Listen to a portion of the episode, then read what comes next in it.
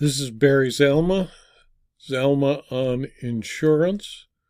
I am an attorney who is retired from the active practice of law and now spend my time as an insurance claims consultant, an insurance claims expert witness, and author and producer of these videos. Today I'd like to talk about construction defect litigation and considerations that should be taken for early settlement of such a lawsuit. It should be and is an axiom followed by almost every attorney that the sooner a suit is settled, the less it will cost the defendants. Invariably, as suits drag on, as discovery is received and analyzed, the positions of the parties become less amenable to compromise.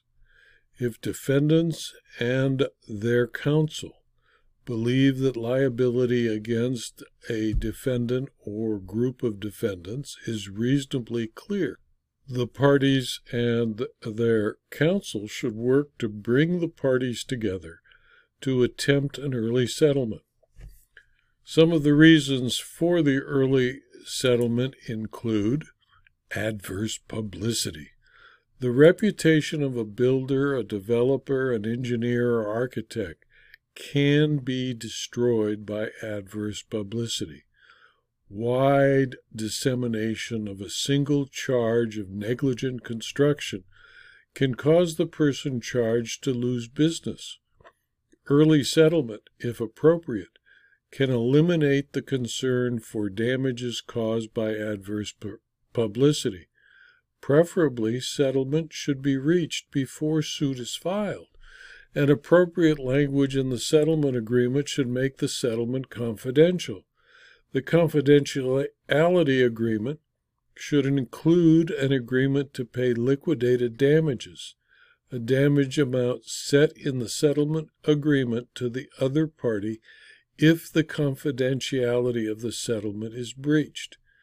Adverse publicity or adverse reaction from state and federal regulating agencies does not happen often, but when it does, it is difficult, if not impossible, to control. Developers and contractors active in the construction trade often find that they are easy targets for the media or politicians, since the perception is that the public generally dislikes them. The public and public officials have little sympathy for major real estate property developers who are considered to be exceedingly wealthy and inconsiderate of the home buying public. Adverse publicity can poison the jury pool against the defendants and as a result increase the value of the plaintiff's case beyond the actual damages incurred. Quick and appropriate settlement can avoid the adverse publicity. If the parties do their job of preparation properly, this situation will be avoided. There are some situations where there is a premium for early settlement because of considerations of the plaintiff. The rare high profile plaintiff or claimant may cause more problems than can be resolved by a long, even though winning, fight. Court imposed terms or sanctions are also a reason for an early settlement there is the potential for court imposed terms or sanctions if liability is determined to be clear. In several cases, courts have proposed sanctions including substantial attorney's fees against clients as opposed to attorneys who cause papers or pleadings to be filed in connection with litigation that were not well founded in fact or for the purpose of delay or harassment. Such sanctions could be assessed against plaintiffs, defendants, or the insurance companies that are paying for their defense. Federal Rules of Civil Procedure, Rule 11 sanctions for frivolous actions or defenses could be expensive as well as embarrassing.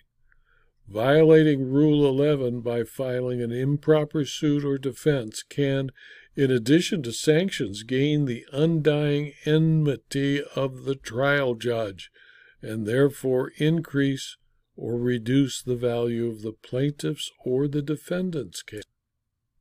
Bad facts and serious injuries also should require work to reach a rapid if and early settlement of any lawsuit where there are such bad facts and serious injuries. Some lawsuits, as often most defendants refuse to accept, are based on clear liability. Bad facts and serious injuries make the case one to settle as quickly as possible. Such a case is likely to be expensive to defend. If the attorney's reaction to the fact pattern is disbelief or horror, and the first impulse is to trade the suit to another attorney or law firm, it is a case that must be settled quickly. For example, the collapse of a terminal at the Charles de Gaulle Airport in France only one year after it was built crushing to death several passengers, is the type of case that, if it occurred in the United States, would be preferable to settle as soon as possible and before any suit is filed. Bad facts and serious injuries get more expensive with time. Such cases are ripe to be settled quickly. These cases should not be aggressively defended, but rather should be handled with empathy and generosity. If the defendant and the defendant's counsel know more about the liability of the defendant than the plaintiff and the plaintiff's counsel, where the defendant is sure to lose and be compelled to pay a large judgment, it is always in the best interest of the defendant to open settlement negotiations immediately. If the plaintiff makes a demand equal to or less than what the defendant knows to be the value of the case, the demand should be immediately accepted without negotiation. It will shock the plaintiff's lawyer, but once the settlement is made, the case is done, and a great deal of expense will be avoided. There is no reason no reason to delay the settlement of a case of clear liability where the defendant who knows he was liable and his insurer also knows the liability is clear, the money should be put forward as quickly as possible and should work to settle before there is a potential for the case getting worse injuries becoming more serious, liability becoming obvious because the plaintiffs won't settle if they know they have a slam dunk case. Legal issues also arise. If the case is not settled, bad law may potentially be established. Bad case law has almost always resulted from cases that should have been settled but were not because someone was stubborn or unthinking. One example of such a case is the California Supreme Court decision in White v. Western Title, a 1985 Supreme Court decision made on the last day that three of the Supreme Court justices were voted out of office and were obviously a bit perturbed at the insurance industry.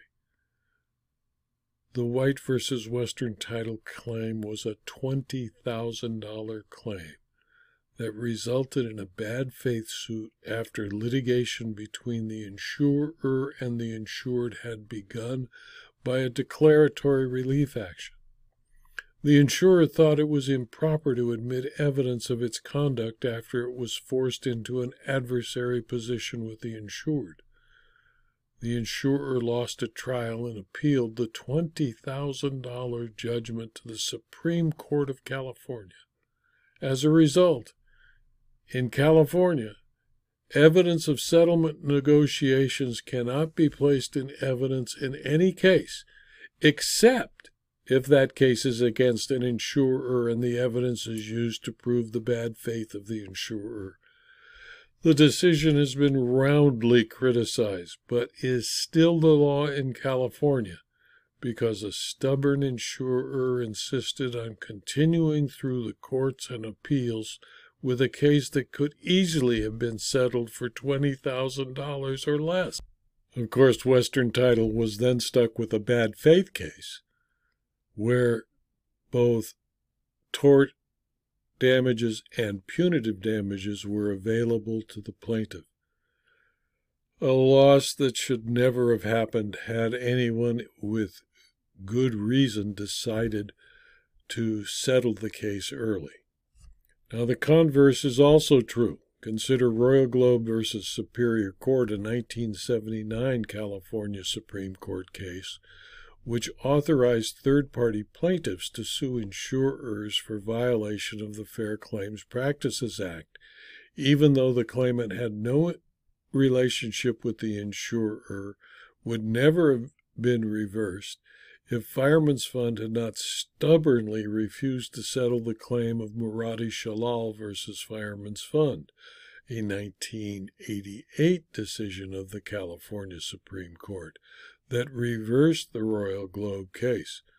The Moradi Shalal case recognizes the abuses of claimants, reversed Royal Globe, and held that only the State Department of Insurance could enforce the Fair Claims Settlement Act the decision to go forward with an appeal and with a long trial and not settle must be made carefully with the advice of experienced trial and appellate counsel.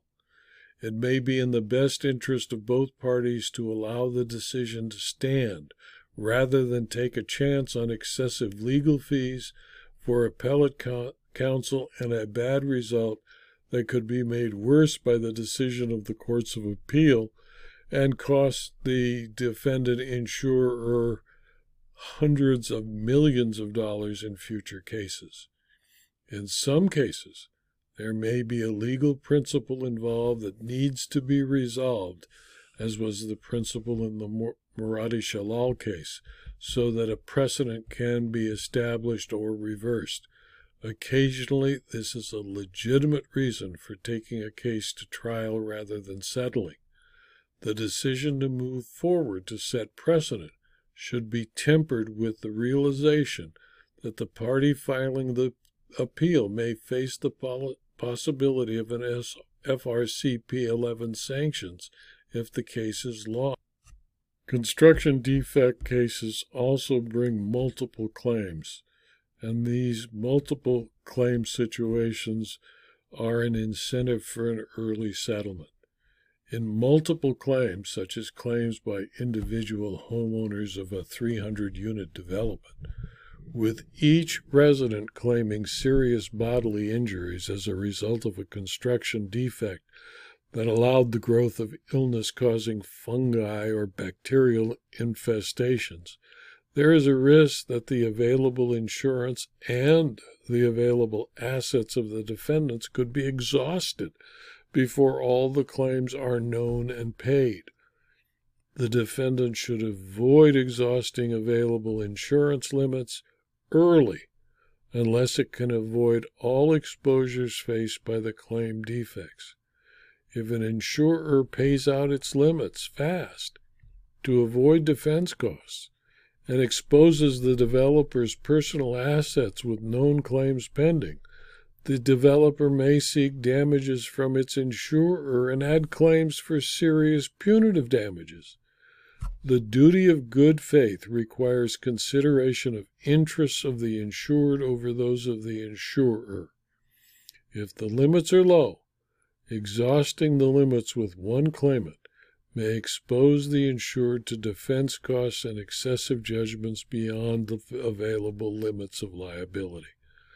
The defendant and its counsel should encourage its insurer to protect the insured from all claimants within policy limits, if at all possible, and seek a demand from the plaintiffs for their limits of all policies available to the defendants.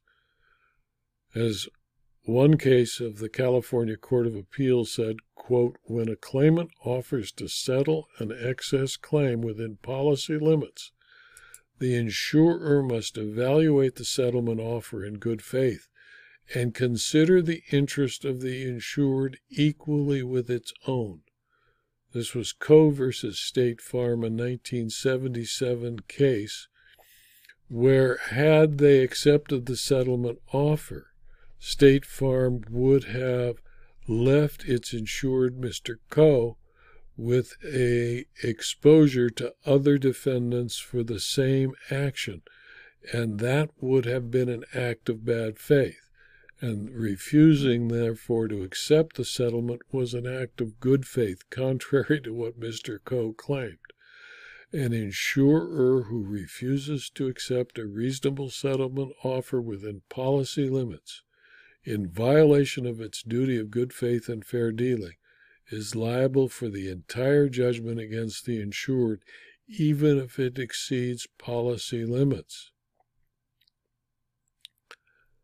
This video was adapted from my book, Construction Defects and Insurance, Volume 8, which is available both as a Kindle book and as a paperback from Amazon.com and can details about which are available at my website zalma.com by clicking on the link to the insurance claims library.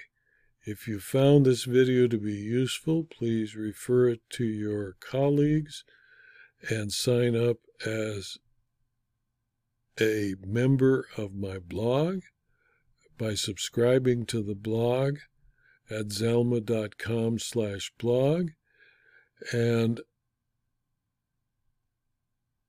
you will be advised of future blog posts and future videos. Thank you for your attention.